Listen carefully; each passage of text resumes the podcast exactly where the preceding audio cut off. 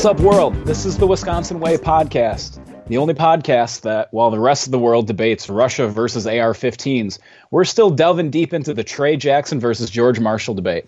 I'm Scott, your recovering Badger Maniac. Uh, I'm joined by Shyam in Chicago. If you want to check us out on Twitter, uh, we'd appreciate it because we don't really have very many followers. Uh, we're at the Wisconsin Way, and if you want to email us any ideas for for shows, uh, we are the Wisconsin Way at gmail.com. What's going on, Shyam?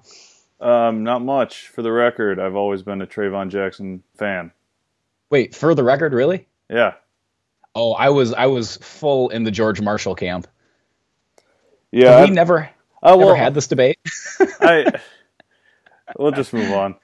Uh, All right, man. Well, we've won two games in a row here. Uh, we don't we don't need to get lost in the weeds. Thirty seconds into the show, man. What uh after that was a, a a tough win, but man, I felt really good about it. I just there's literally nothing worse than losing to the Gophers than anything. Like we lose in in in soccer or or polo or whatever official varsity sports there are at UW that I can't think of right now. I hate losing to Minnesota. So, what were uh, what were your your big thoughts after that one? uh, yeah, it was weird. It was just a weird game. Um, I, it was pretty evident early on that Rich, Rich Richard Pitino, Ricky, uh, only had a couple options for what he could do. Um, he decided his their strategy was just going to be to double Happ every time and hope we can hit our or hope we miss our threes. Or uh, his his other option would have been play straight up and let Happ foul out his two only two big guys. Uh, and that lack, lack of front court depth is what happens when you recruit uh, guys named Big Rapey. So um, anyway, it was weird Anyway. because yeah, I don't know if if anyone or you saw the the win probability chart, but actually the lowest uh, lowest win probability we had was literally at like 39 minutes and 30 seconds into the game. So it was just uh it, it was just odd. It was uh, it was one of those weird games where it just seemed like no matter how many open shots we got, none of them were going to go in. Uh, I was fine with the looks we were getting. I thought we actually did a really good job moving the ball around and, and getting those looks. And I, I'm glad Nate Mason fell to the ground like the clumsy ass he is, uh, without getting tripped. And we were able to take it to overtime. And Brevin Pritzl did Brevin Pritzl things and got us a win.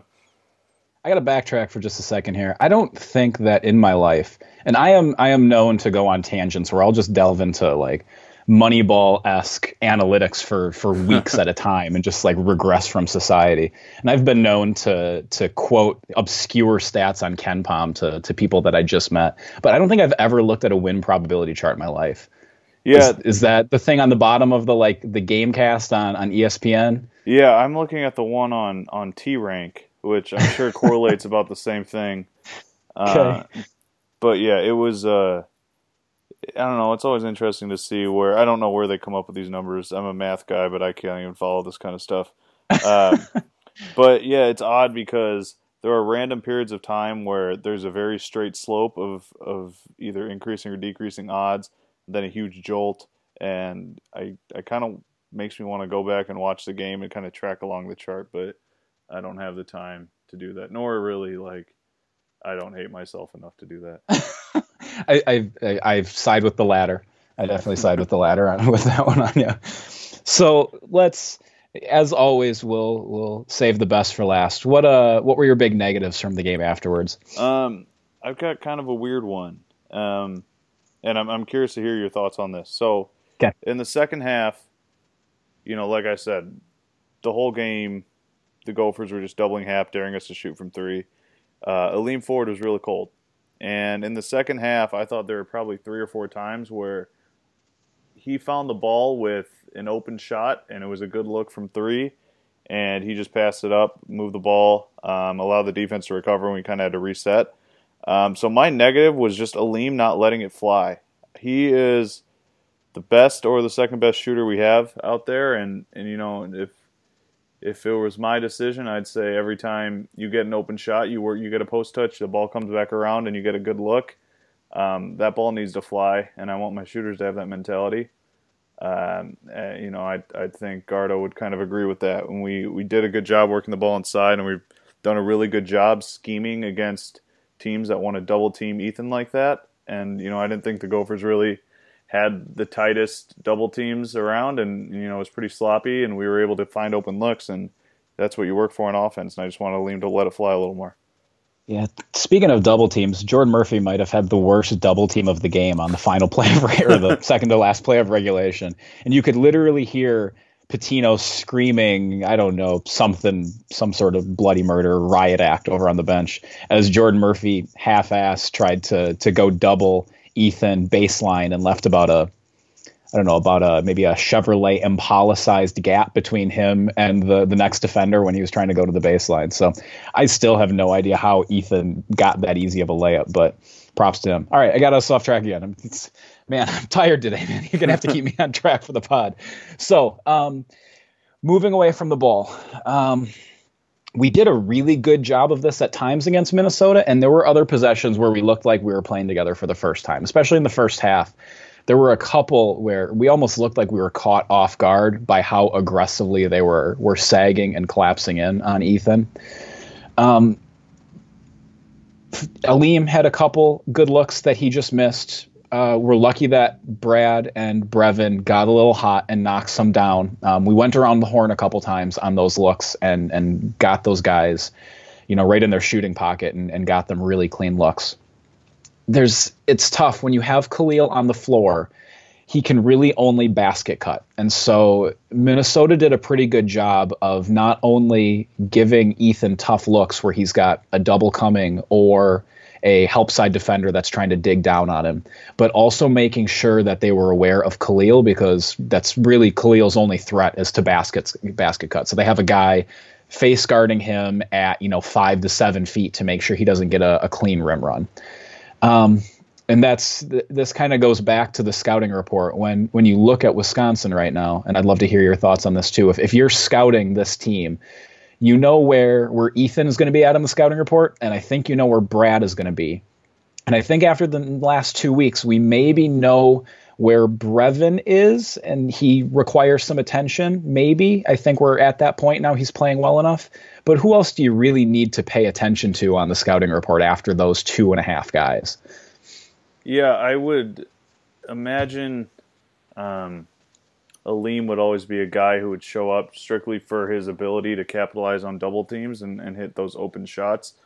Uh, but the problem that I think arises with Aleem is that he tends to stand in one place, and yep. if you if you can kind of keep a keep a watch on him, it, it's it's pretty easy to keep him contained if he's not if he's not uh, you know right loaded on strong side where the help's coming from, uh, because he's he simply doesn't do that great of a job finding uh, finding an opening where he can get it, get his look. With that said, yep. I mean, I think he got a lot of open looks yesterday because we kind of schemed him over uh, over near the ball and where the double was coming from to to get him those kind of looks. Aleem's a really nice guy. I hate harping on him for the second week in a row, but I guess we're going down this road.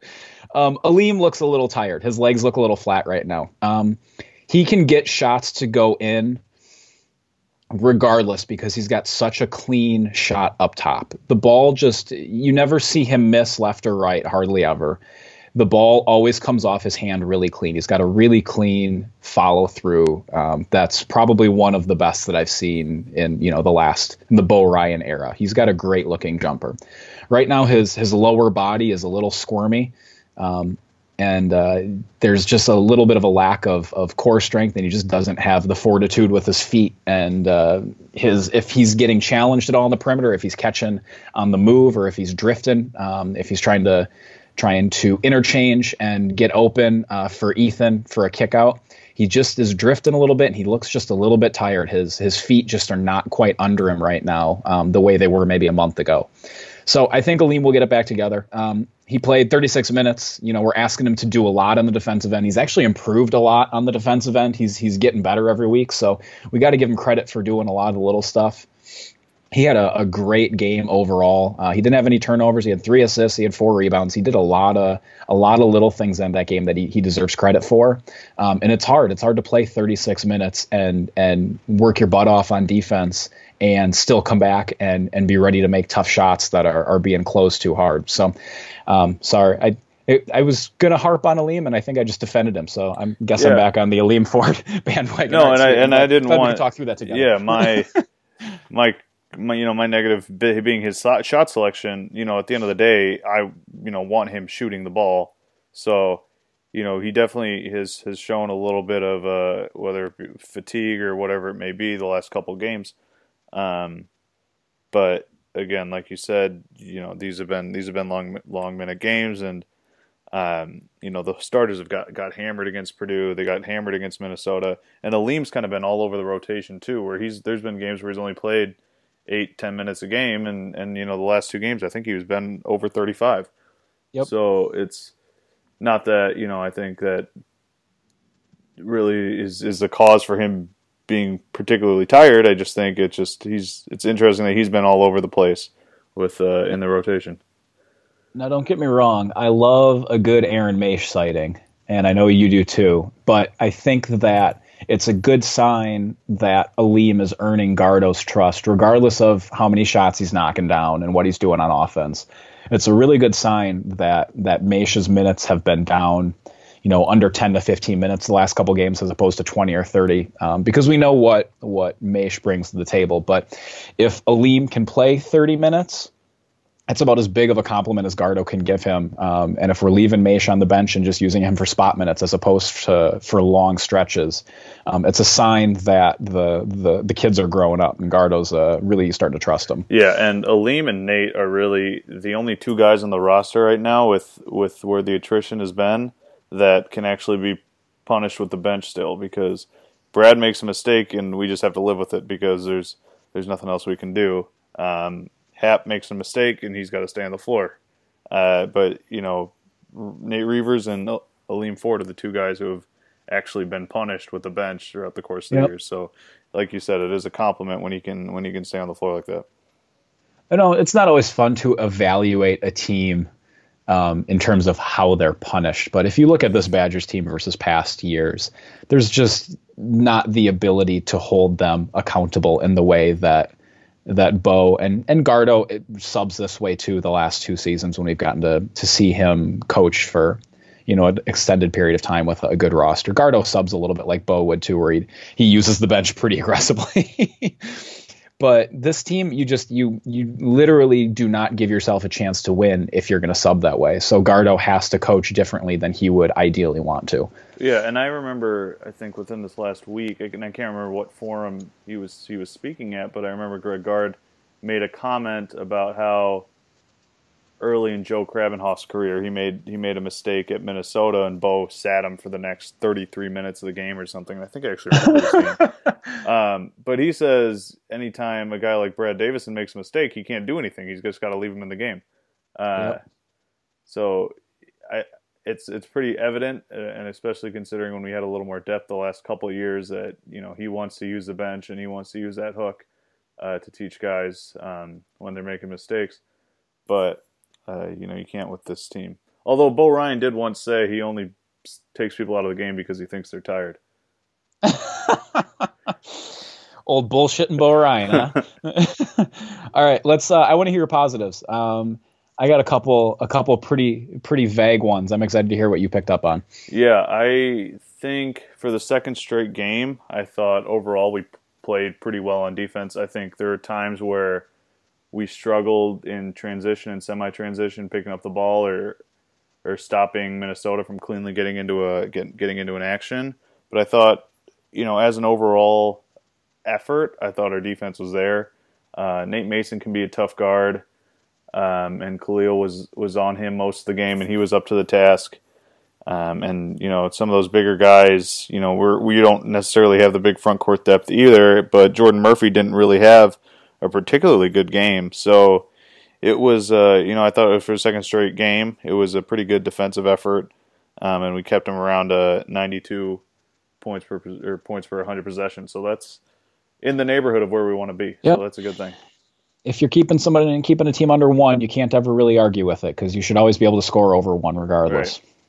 Well, Um, we, we we we struggle to do that for a good chunk Yeah. of the game, especially a good chunk of the second half. But yeah, it was interesting with Pitino's Pitino's strategy there because I think this is a game that 80% of the time we hit a few more of those open threes. And I mean, we shot we shot 29, and I think all but maybe three or four were pretty good looks. And I think even yep. of those three or four, one of them was that early Brad Davison three right in front of the Minnesota bench. One of them was that Brevin Pritzl fall away before halftime, and I think we had a couple late shot clock ones too. Uh, and we we quite frankly just didn't shoot well on a lot of those open threes. Um, and and you know, like I said, eighty percent of the time, I think we we win that game going away, and we're up ten with two or three minutes to go, and Minnesota can start fouling if they want or whatever. But it was uh, the game almost played into to Pitino's hands with his with his kind of junk strategy he had. You said Pitino and strategy in the same sentence twice well, during to, those observations. Fair, and we're, we're a strategy. podcast and not a video blog, so nobody can see the really dramatic air quotes you're doing right now. yeah, I didn't need to do the air quotes if I if I prefaced it with junk strategy. They're true. True. I guess yeah. That's I, I, should have picked up on that. Sorry, I got really fixated on the term strategy there and just how obtuse it was to the rest of what was going on. Um, they, that uh yeah you know you you live by the you live by the gun you die by the gun. And you know ethan's our best player. Ethan had a 50% usage almost. What was he 49 and some some change against purdue? Mm-hmm. and what was he this game? 23. right around 20% yeah. Yeah okay. So thanks thanks for being johnny on the spot with the stats there. I appreciate it because i'm just working off of nothing here so. Um yeah that's what i'm here for. Um it's it's tough you know what you you set your scout in motion during the week and you use that strategy early and you get some um, some success with it. And you know what? Minnesota is, doesn't have much of a team. Honestly, Nate Mason doesn't look like he gives a fuck anymore. I'm a really big Nate Mason fan, and I've I've really liked his game the last couple years, and he's given UW fits particularly with just his decision making on ball screens at times the last couple of years. Um, he's been sometimes looks like the best player on the floor versus UW, um, but he just doesn't literally, really look like he cares. on the floor. Get it? Sorry, dude, you kind of blew your load there yeah, with that one. yeah, we'll get to that. There's still time. Um, yeah, I don't. You know, Nate Mason to me looked like, and he went five for 18 from the field he looked like he just kind of didn't care anymore. So Minnesota played that with as outmanned as they were. Um, Hurt probably had the best game of his career against. I think it was his his his career high. Oh yeah, I don't just, think Hurt. That was that was just a once in a lifetime game from him. Yeah, I don't think he could put up 15 points in like a middle school church league. Uh, that's I, I, think that was literally his career highlight for every pickup game, every game against his little siblings that he's ever played in his life. I don't think he's ever dropped 15. Um, so you know, you can't necessarily hate on Pitino's strategy, um, because if if I was scouting UW, I would play him the same way. I would I would beg them to beat you from the perimeter, make them shoot over contested jump shots, you know, close out to guys and run them off the three point line, make um, Brevin and make Aleem uh, beat you off the dribble, make them beat you off the bounce. We we have a, a pretty straightforward scout if we're self scouting right now, and um, I think that Ethan is is is uh, number one on that scout, and everybody else is is way down. Ethan's got a, a, whole paragraph after his name, and everybody else. Brad's probably got about three sentences, and everybody else is about a one to two sentence scout right now. So I think Brevin is slowly creeping his way up the the self scout though. Brevin might have a couple sentences after his name after the last month here that he's put together. Oh, and he's been moving without the ball too, because I think that yep. was something that was uh, was kind of non-existent the first month or two. Is he was he was primarily a threat just on his set shots, and if he was catching it off the move, he wasn't he wasn't near not nearly as effective from three. But these last few games, include and and Brad has been kind of been the same way. Both of them have been able to knock down some shots on the move, which really opens opens things up for us. So I got a couple positives that I wanted to hit on, and I don't even know, man. They're a little fringe and they're kind of all over the place, but it just they made me happy, so I'm just going to go with it. So um, Gardo ran multiple picket fence looks during the game. He ran at least one or two for Brevin. I believe he ran one for Aleem in the first half. You're familiar with the the shooter flash picket fence yep. oh, from yeah. Right? Yep. Yeah, we're gonna run the old picket fence at him. Yeah.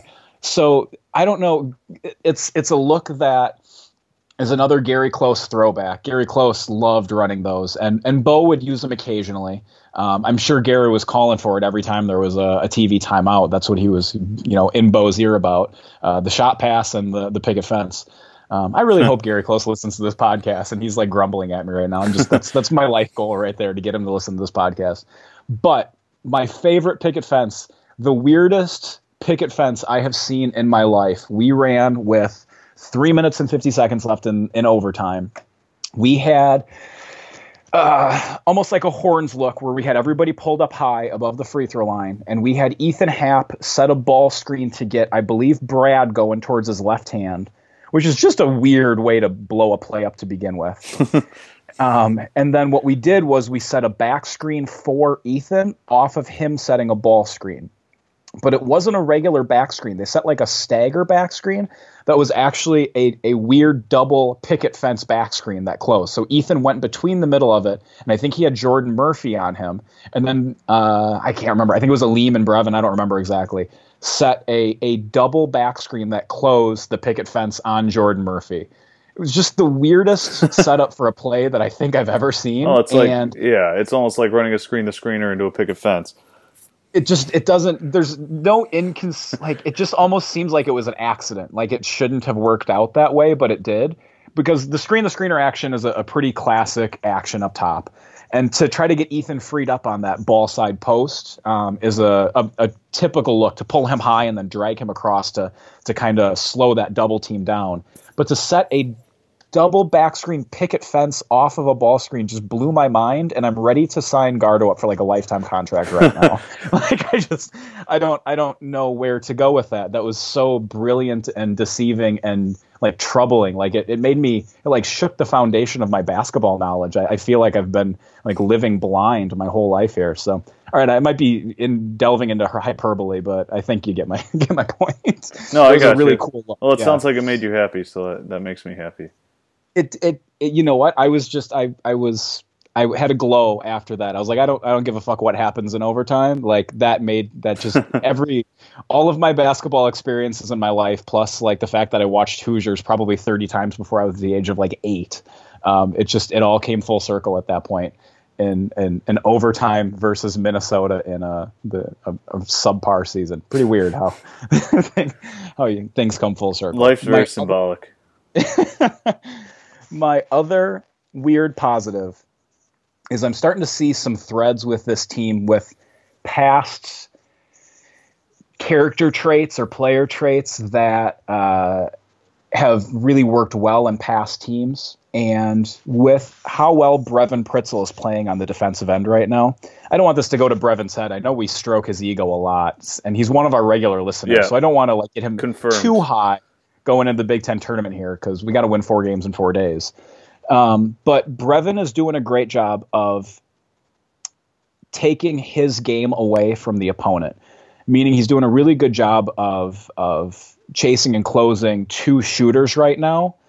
Um, and we've had a couple other guards that have struggled early on in their careers on defense, and I'm thinking mainly of Brusty and Jabo who both became really good, um, you know, trail and chase defenders at some point, you know, around their their junior or senior years, went from being big defensive liabilities to being guys that you knew what they matched up really well against, and they became assets on defense. Along with that, um, Khalil did an outstanding job on Nate Mason last night, and uh, Mason he looked frustrated. Besides the fact that it just doesn't look like he gives a fuck anymore, he just seemed frustrated, like he couldn't get to his spots, and a lot of that was because he's used to to be able to get step back jumpers and and get open space in the middle of the floor um, and get to the rim and and get to to some of his hot spots in you know that five to fifteen foot range. Khalil did a really good job of, of pushing him off of straight line drives and just keeping his feet in front of him and make making Mason work for a little bit more than he's used to to get his shots off. And that reminds me a lot of how Michael Flowers kind of developed throughout his career. He was a really good athlete and an asset just to have him on the floor for a variety of reasons his first few years. But the, by the time Mike was a junior, Mike was frustrating the hell out of whoever we wanted to put him on on the opposing team, and became a guy that was going to be a pest. And you you knew that you could play four on four when you you threw Mike at their best player. So I got to give it up for Khalil. I know that it's been a, a tough season, but those guys are are becoming a really good complementary pair when we're trying to figure out how we're going to match up with opponents. Well, it's it's actually really interesting because I think both him and Brevin really have just figured it out on defense. And I remember our episode with Keaton, one of our agenda topics was to go more in depth with the defense, and I don't think we necessarily covered it exactly. But you Guess know, we got to have him back on.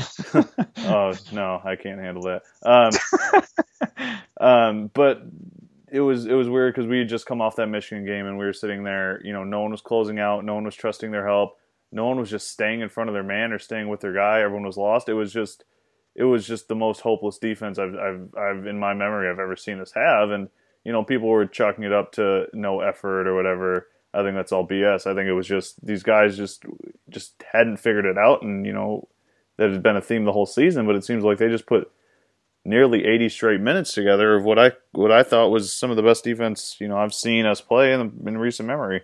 So kudos to them for doing that. And Khalil has has found himself uh, spiritually and on defense. It seems like, and he uh, he might be a good defensive stopper to have uh, going into next year. And if Brevin can hold his own, um, kind of similar to how we would put Ben Brust on the floor, and you know physically he was overmatched on defense for, but he would still play 30, 35 minutes a game, and you know you could trust him to just chase shooters and, and be in the right spots.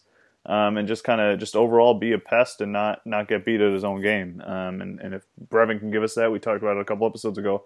If he can continue to do that, that's a huge win for us because his main concern coming out of high school was whether or not he's going to defend. And if he's in his second year of eligibility right now and he's showing this much progress, that's that's huge for us. And we know we can shoot the piss out of the ball. So if he brings us anything more than that, it's just icing on the cake at that point. Exactly. so speaking of, of defense, it is very promising that uh, we're making our delving into uh, Aaron Moesch for the second time this episode. It is promising because he's probably one of the better defenders on the team, and I think that's uh, he's kind of the you know the the teddy bear. He's the the safety blanket for for Gardo when everything's going wrong. He knows at least what he can get out of Moesch on that end of the floor. So the fact that he's playing less minutes not that I don't love me some Moesch, but I think that's a good sign that that Gardo is seeing progress with how we're playing as a unit. Of course. Uh, that was a, definitely a big hint drop there. That was a, a wink, wink. I continue to throw Aaron Moesch at you because uh, I'm thinking our chances to to touch on him might be limited going forward. Yeah, here, so we... you know we're we're coming up on the senior day of uh, Aaron Moesch and now Matt Ferris. Um, both of them are, are no longer going to be with us after the season. I just want to just want to say I enjoyed their career. Um, if you recall, 2015 we were playing at Ohio State, um, and this was when Aaron Moesch first went with the mustache look, and kind of became I don't know if you want to call him like a cult hero of March Madness. Uh, but this this was towards the end of the year. I think it was a late February game against uh, Ohio State, and we emptied the bench. Aaron Moesch came in, first time going on national TV with his mustache and I'll have you know, I was the first person to tweet Moeschtache, immediately retweeted by Aaron after the game, went viral. Badger Twitter account was pimping that out for as long as I could, but uh, yours truly was the first to coin that nickname. I, I don't know if this podcast will ever be listened to anybody outside of uh, like our moms and maybe like the three people we we hound to listen to it on Facebook, but I think that's a great claim to fame. You mean Moesch actually retweeted your tweet? Yeah, oh, of course. Dude, can we make an episode title out of that somehow? Can yeah. we just you know, you know, I like to think of it. He's just a normal guy. He puts his pants on one leg at a time too. But it's going to be so hard not to make some sort of like China Badger chair leg and an eye socket reference for the episode title. But if, if we can come up with something with the Moeschtache, I'm I'm all all aboard that one, man. We got it. We're gonna save it for senior day. Or we're gonna do it now. We could we could blow our load here and just do we'll it now. Just blow the load now. yeah, don't wait for it because you don't know if you'll get another chance. I, well, it. I never realized how pathetic that story was until I actually said it out loud. So let's just. I'm not gonna make myself talk about it again. So we'll just we'll just get it over with. Move. Yep. Yep. Just get it all out there, and we can just move on. All right. Sweet. Hey. uh I've got a, a fuck Mary kill for you, Okay. and and I don't. I'm allowed to. I'm allowed to fuck Mary kill you once in a while too, because I think you've thrown a couple my way. Well, if you buy me Yeah. dinner first, yeah.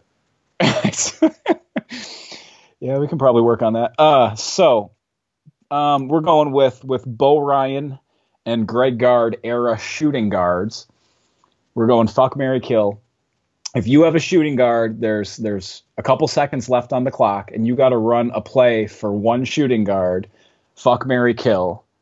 Brevin Pritzl, Ben Brusty, and Mike Flowers. Wait, okay, this is where we need to talk. Is this going to be like a catch and shoot off like a pin down or a curl, or is this going to be like a drive and kick?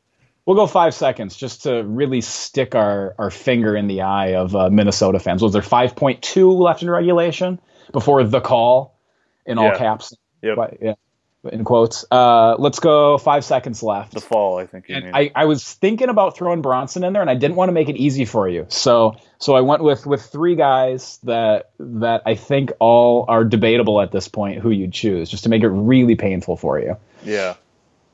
So wait, what, so do we do we have an answer? I can run any play I want, or is this we need to Yep, standardize? five seconds.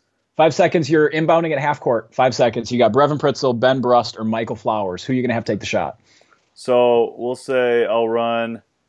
Uh, the play will be inbounding to a point guard, and we'll run like a little single double uh, screen where where a shooter's starting on the baseline. I'll say, and I, who are my options again? Brevin Pritzl.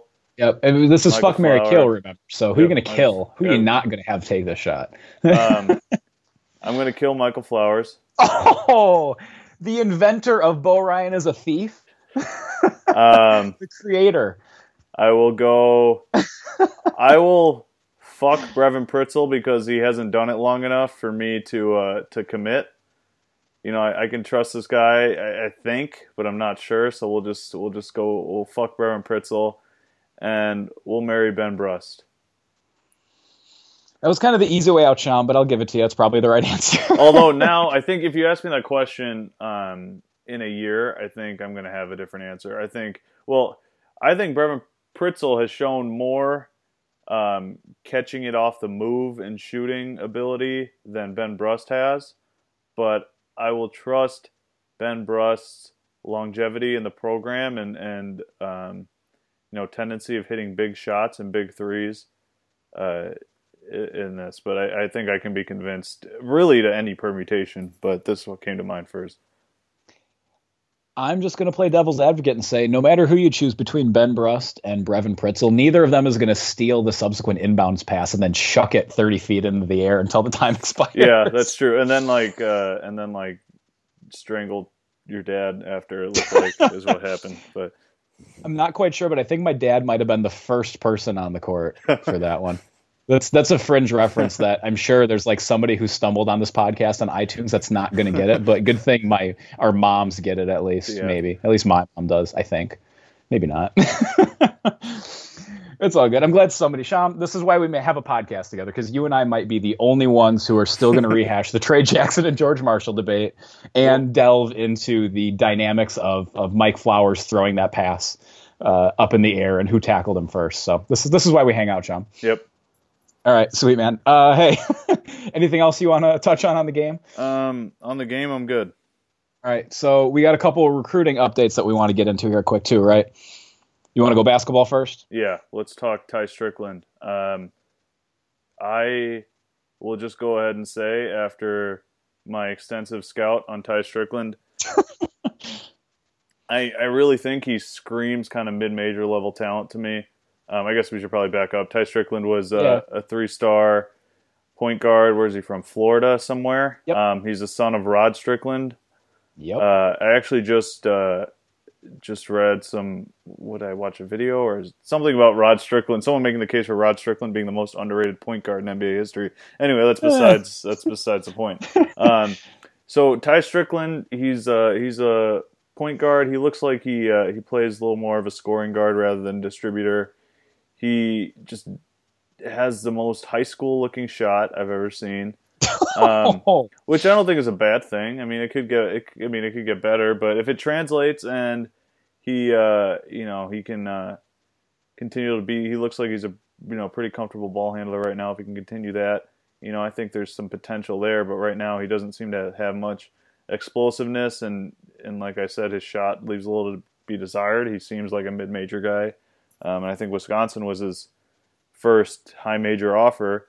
Yep. And if It's best offer right now. anyone So- listening we just offered him a could- couple days ago, didn't we? yeah, like three, four days ago? Yeah. within a week or something. If anyone listening to this can could clarify for me, I'm sure I could have figured this out with like two seconds of research. But I saw John Wall retweeted Ty Strickland's announcement that he got a Wisconsin offer, and I I wanted to figure out the connection, but I just kind of didn't care that much. so I'll just I'll just crowdsource that. If anyone can tweet at us why what the connection is there between those two. Um, anyway, sorry Wisconsin Waste Sleuth. yeah, I didn't. I didn't mean to derail the conversation. What do you What do you think about Ty? Well, you know what? I can't disagree with anything you said, but just for the sake of brevity, I'll. I'll. oh, that was sorry. sorry, I couldn't help it there. I just just wanted to throw brevity in there. There's only a few. Sorry. oh God, dude, I just ground my own gears there saying that out loud. um, so I'll just give you a little background on on my Ty Strickland uh, experience. I tried to do a little bit of uh, YouTube research on him this afternoon and read about him a little bit and watched some highlight videos on YouTube. The problem is that his dad's highlight videos were tagged on like all his highlight videos on YouTube, so I ended up watching more highlights of his dad play for the Blazers in like the like late 90s early 2000s and then that just took me down like a, a little bit of like a, a memory way of me using Rod Strickland in NBA Street games in like the early 2000s uh, on PS2 and GameCube. So I'm gonna say that just for my own like ability to wax poetic about my my days of being the best NBA Street player, yeah, known to to man, um, I think we should sign him up. Okay, that's Okay, fine Can, can, can you guts that? no, but actually though, I think you're. I agree with you. Um, all of his highlights that I saw, all of his stuff that was on YouTube was from last year, from his junior year. So my hope is that maybe he's a late bloomer and he's improved a lot this year, and he's, you know, a diamond in the rough that Gardo found that you know they've had their eye on for a while, and the kid is is you know growing up rapidly and growing into his body because he just is a little. He's he's a good high school player, but he doesn't have that film right now that that jumps at you that says like he's ready to to contribute at the next level. So, but I only saw junior year stuff, so I'm hoping that I'm wrong. So here's another thought I had, and I could be way off base, and I, I think I'm just going to sound really stupid in three years when we when we sign him up, and he's going to be like a pretty good player. Um, he really looks like what I would expect someone like Jon Leuer looked like when he was still a guard, like his freshman year. I don't know if that's like an insult or like a compliment, but they call He's kind of gangly. yeah. Yeah. they call Ty uh they call him a late bloomer. He's obviously not gonna he's not gonna get much taller than he is right now. But I don't know. He just seemed to have very he had just nothing that really stood out. But who knows what could happen if he if he can a couple things go right in his development. He, I think he could be a fine player. But I think I I don't think it's super promising. Making just grand assertions off of like a couple minutes of of YouTube highlights. He hits a lot of threes, so he's got that going. Well, I think it's always it's always safer to uh, to project his floor off those highlight videos because you know those are like the best the best you're going to see out of him, right? So just just assume he's a lot worse than that, and that's uh that's how you get that's how you graduate Shyam School of Scouting. All right, bad parallel for you. This is going to dredge up some bad memories. I see a little bit of uh, Diamond Taylor when I watch him, kind of Oh, a gangly okay. guard Yeah. that can fill, um, but doesn't necessarily bring a ton to the table athletically or physically, um, but can still fill it up at the high school level just because he's a, a little bit bigger and a little bit more skilled than everybody else. So. Sorry, Badger fans. Didn't mean to to dredge that one up. I maybe maybe could have found a, a better comparison, but that's uh, probably the last guy that um, that kind of fits that mold. I'm now brain farting. Oh, Riley Dearring. That's the other kid that has a similar kind of build and game. Yeah, And Riley Dearring played for a pretty good high school team and made a lot of threes. And that's a, had a good pedigree. And that's about it. just didn't really bring a whole lot else to the table. And I, you know, I don't think um, our opinions of him ever really changed. So I would love to be wrong. I really hope that no, I'm wrong because see I think some vines of of Riley Deary, Dearring dancing before. Uh, so my opinion did change that I, I went from not having an opinion on his dancing ability to thinking he was a good dancer. So you're wrong. All right, touche, touche. Let's uh, on that. now that we've we've managed to struggle our way into arguments with one another, um, uh, we got some some football updates here too. Yeah, um, Graham Mertz has just been rolling in the offers as expected. Um, he's really taken off recently. He got an Alabama, uh, uh, Iowa, LOL, and uh, and a Georgia and an LSU offer. Um, and we we know this because he likes to tweet out every time he gets an offer. I don't I don't know what you think about him tweeting out the offers. Uh, I don't really care uh, for the per from a personal standpoint. Like if he, I would probably do the same thing. Honestly, I'm probably just gonna like probably I like pimp out this podcast all the time on social media. So like I get it from uh, the standpoint of wanting to make sure he stays committed. Um, that makes me question a little bit, but it, you know, from all indications, it sounds like he's he's pretty committed. What do you think? So I'm just going to throw this out there at this point with Graham Mertz. I think it would be more noteworthy, more, no, ugh, more noteworthy if he just tweeted schools that haven't offered him yet. yeah, that might be more worth pointing out. Um, I don't know how many Division One football, 118 or some yep. shit like that.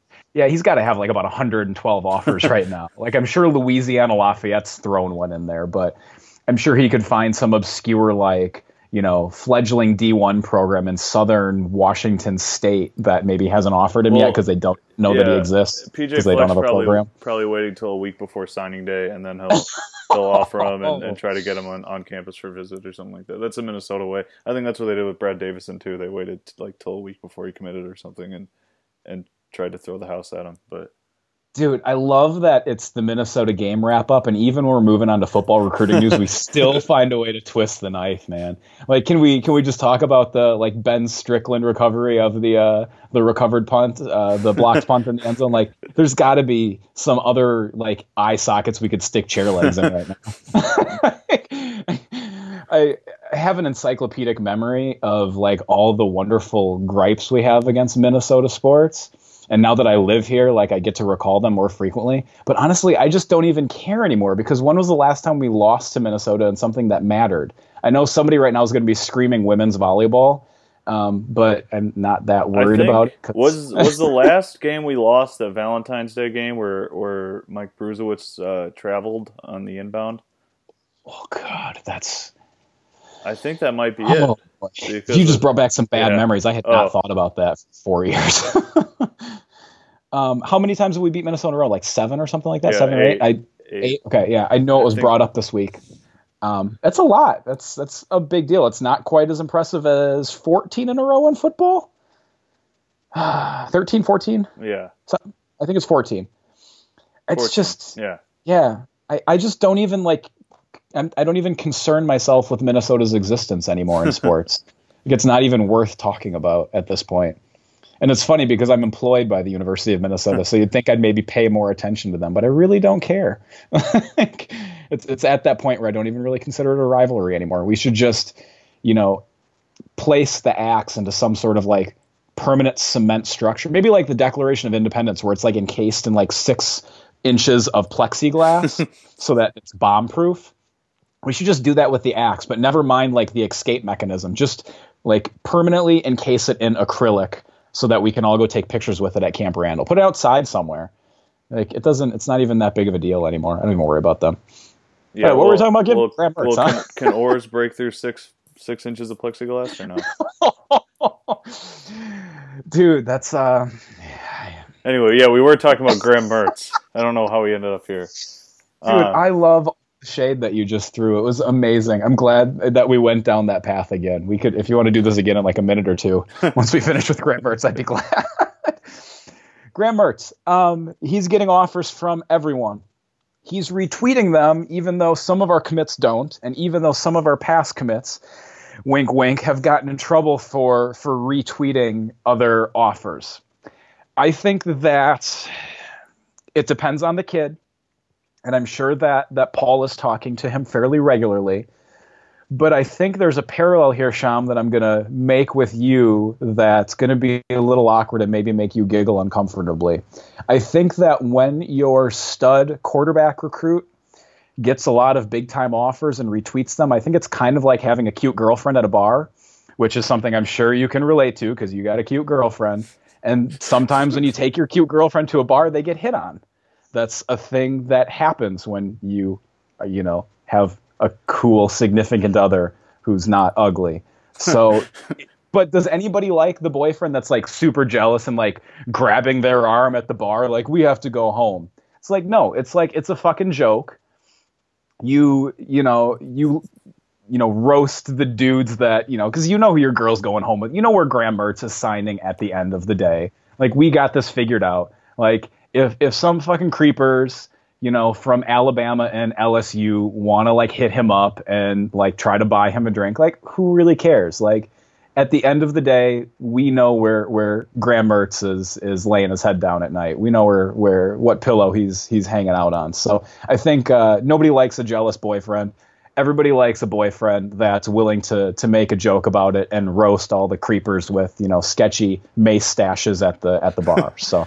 So I think what you're saying is is Paul Chryst is kind of like double fisting Long Island's by the dartboard at the KK, and Graham Mertz is kind of up by the bar, um, flirting with anyone trying to get us all free drinks. Yeah, I agree with that.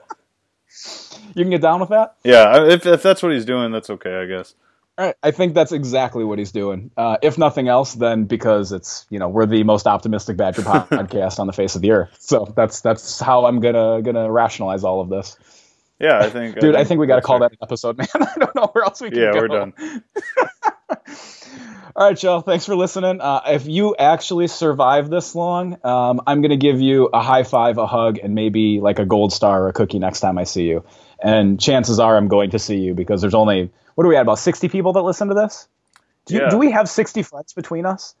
60 friends? Yeah. Uh, i could probably come up with 30 i could probably split that. Yeah i don't i don't know if i'd pull my weight there. Shit that's that's, that's impre- maybe there's russian hackers that are yeah. listening to this right so, Russian hackers, I apologize. If you're in St. Petersburg or Moscow, we'll have to find a way to FedEx you some cookies. But thanks for surviving this long. Uh, this is the Wisconsin Way podcast. You need to check us out on uh, Twitter at the Wisconsin Way. And if you want to email us any ideas to stop Tyus Jones, or uh, if you got any uh, um, aversionary stories about chair legs and eye sockets, uh, we are at the Wisconsin Way at gmail.com. Thanks, y'all.